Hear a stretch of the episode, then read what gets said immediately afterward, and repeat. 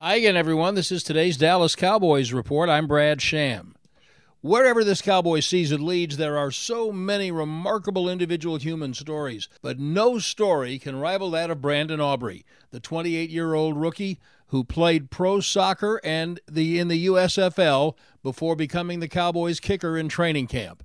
Aubrey set an NFL record by making his first 30 field goals, including 60 and 59 yarders last week but the unassuming Aubrey gives credit to his coaches for putting him in those positions. Him um, having the confidence and faith in me to send me out there um, in the first quarter, um, second quarter, I think was the other one.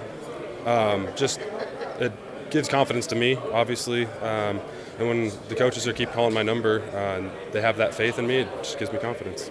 Outdoor winter weather in Buffalo and Washington are still ahead for Aubrey, but so far, the young man from Plano is writing a storybook. That's today's Cowboys Report. I'm Brad Sham.